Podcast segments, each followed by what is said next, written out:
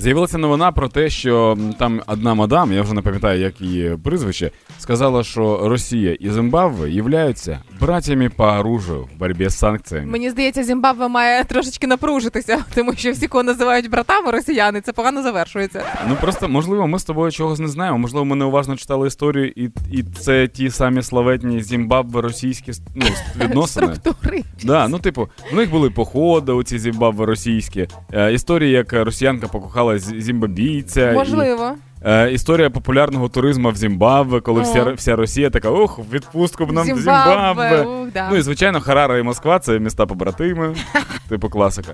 І ви спитаєте мене, чи поважають росіяни зімбабвійців або африканців? Звичайно, так. Для них африканці це буденність, ніяких жартів, насміхань, пригнічень uh-huh. у бік братів африканців. Uh-huh. І я, я нікого не хочу, нічого такого не хочу сказати. Але коли з дитиною ніхто не хоче спілкуватися, то пеньок може стати кращим другом. Ми з вами, українці, підтримуємо одне одного і усіляко допомагаємо нашій армії. Слава Україні!